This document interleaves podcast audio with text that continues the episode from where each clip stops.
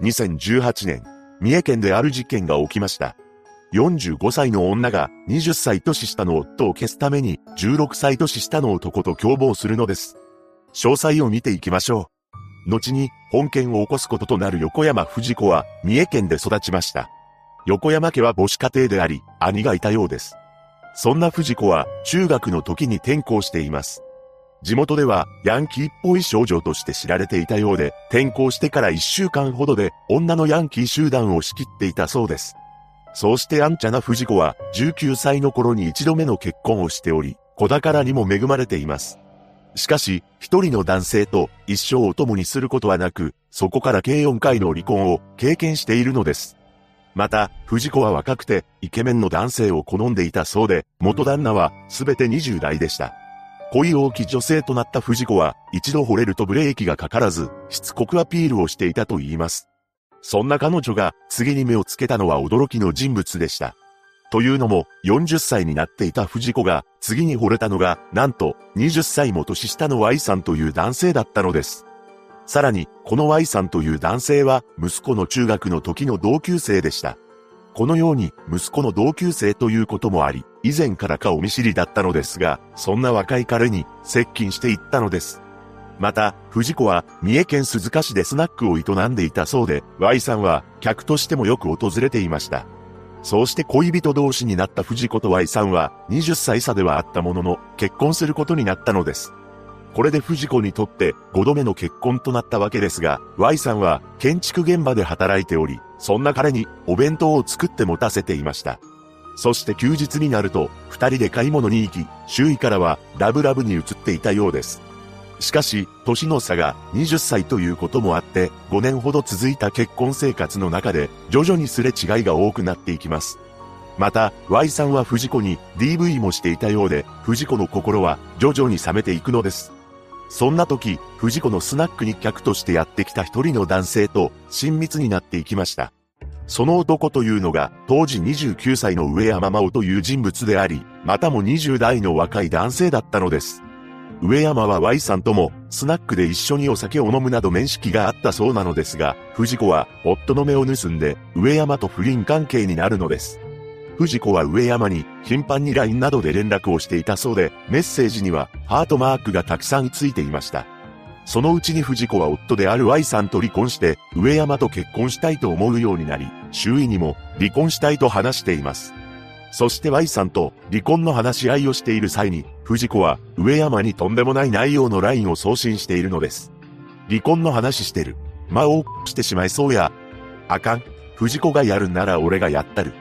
藤子と Y さんの話し合いの中で、一体どういうやりとりがあって、このような感情を抱いたのか不明なのですが、何にせよ、ここから藤子と上山は、Y さんを手にかけるための準備を始めるのです。当初、二人は Y さんを就寝中に刃物で襲おうと計画していました。実際、藤子は上山に対し、夫である Y さんの就寝場所や自宅にあった刃物の位置を教えています。さらに、藤子は、どうせ夫を手にかけるなら、お金儲けをしようと考えたのか、恐ろしい行動に出ていたのです。なんと、Y さんの生命保険の受け取り金額を、4800万円から6000万円に増額したというのです。すべての準備が整ったところで、計画を実行する日がやってきました。2018年5月13日、この日の午前0時過ぎ、上山は前もって藤子から預かっていた鍵を使い、藤子と Y さんが暮らす自宅に向かいました。そこで Y さんにスタンガンを使って襲ったのですが、驚いた Y さんは自宅から逃げ、計画は失敗に終わります。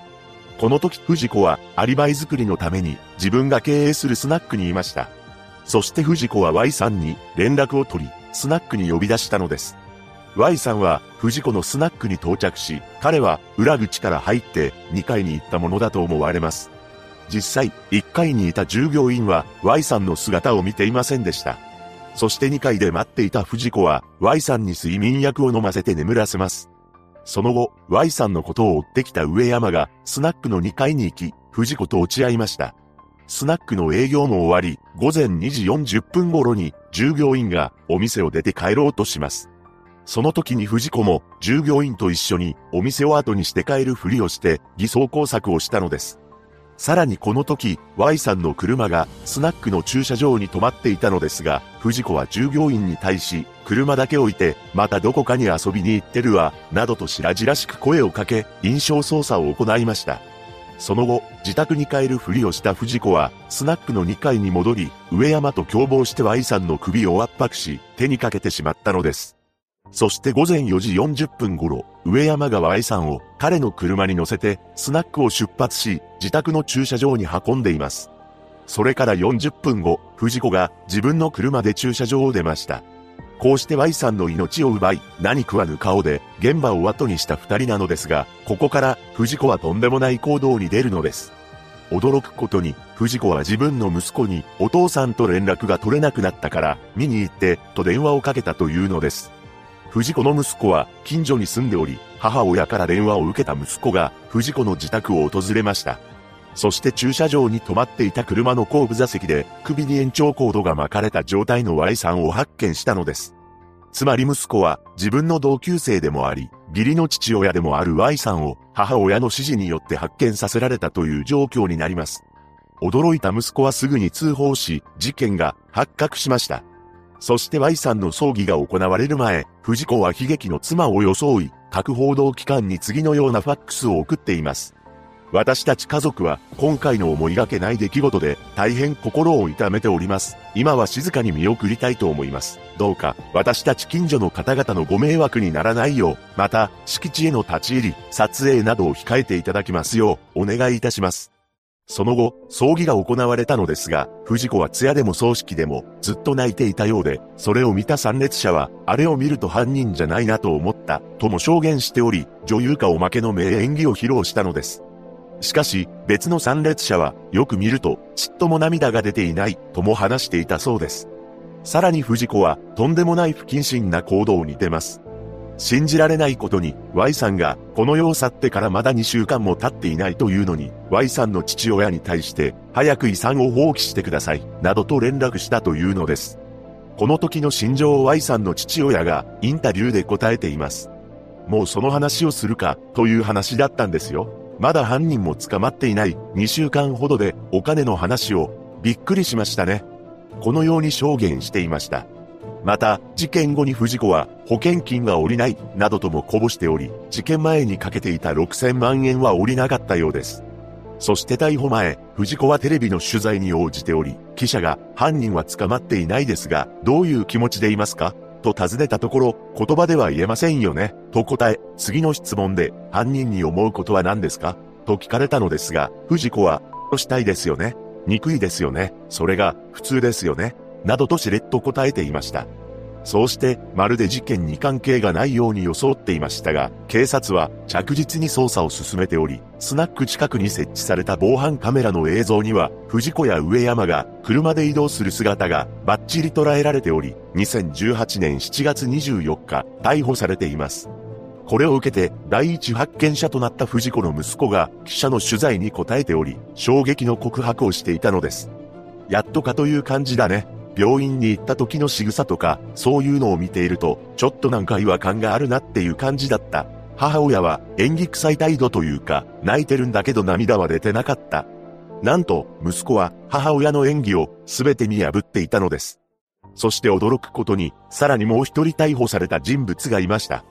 とんでもないことに、藤子と上山が逮捕されてから約3週間後の8月15日、藤子の実の母親が娘に手を貸していたとして逮捕されたのです。まさかの展開に世間は大パニックとなったのですが、上山が最初に Y さんを襲った時に母親も協力したとされています。しかし、暴行罪は認定されたものの、母親に関しては、嫌疑不十分で不起訴となりました。そのため、裁判が始まったのは、藤子と上山の2名となったのです。ここで恋人同士だった二人は、お互いに罪をなすりつけ合い、事態は、さらに泥沼化していきます。上山は、起訴内容は認めたものの、実行については否定し、逆に藤子は、上山が実行したと証言しました。お互いが Y さんの首を圧迫したと主張し、その間自分は脈を測っていたと述べています。上山によると、スナックの2階で眠っていた Y さんを見た藤子が、今やらんと、などとつぶやき、電気コードで首を絞め始めたと話したのです。藤子は、これとは正反対の主張をした上で、上山に対する思いを述べたのです。真央と逮捕直前まで話をしていて、罪を償っても好きだから、一緒にやり直そうとなった。今も真央が好きです。驚くことに、こんなことになっても、まだ上山のことが好きだと主張したのです。そうして藤子は上山の方を見て、目線を合わせようとしましたが、上山は全く目を合わせようとせず、次のように話しました。最初は藤子をかばっていた。一人で罪をかぶろうと思った。だが、離婚の話が嘘だ。騙されていたことが分かった。他にも、おかしなことが分かった。自分の母親からも藤子に騙されていると説得され、ご遺族のためにも本当のことを話そうと思った。そして裁判官は上山に、藤子さんに愛情はあるのか？と問いかけると、上山は、騙された。ありません。ときっぱり答えたのです。その後の判決後半で裁判長は、上山が実行したとは認めることはできないとした一方で、藤子と共謀して完遂したと結論付け、懲役14年を言い渡しています。一方で藤子には、懲役15年を言い渡し、控訴はせずに確定しました。若い男のことが大好きな女と、協力した男が起こした本事件。他人は騙せても、血の繋がった息子は騙せませんでした。被害者のご冥福をお祈りします。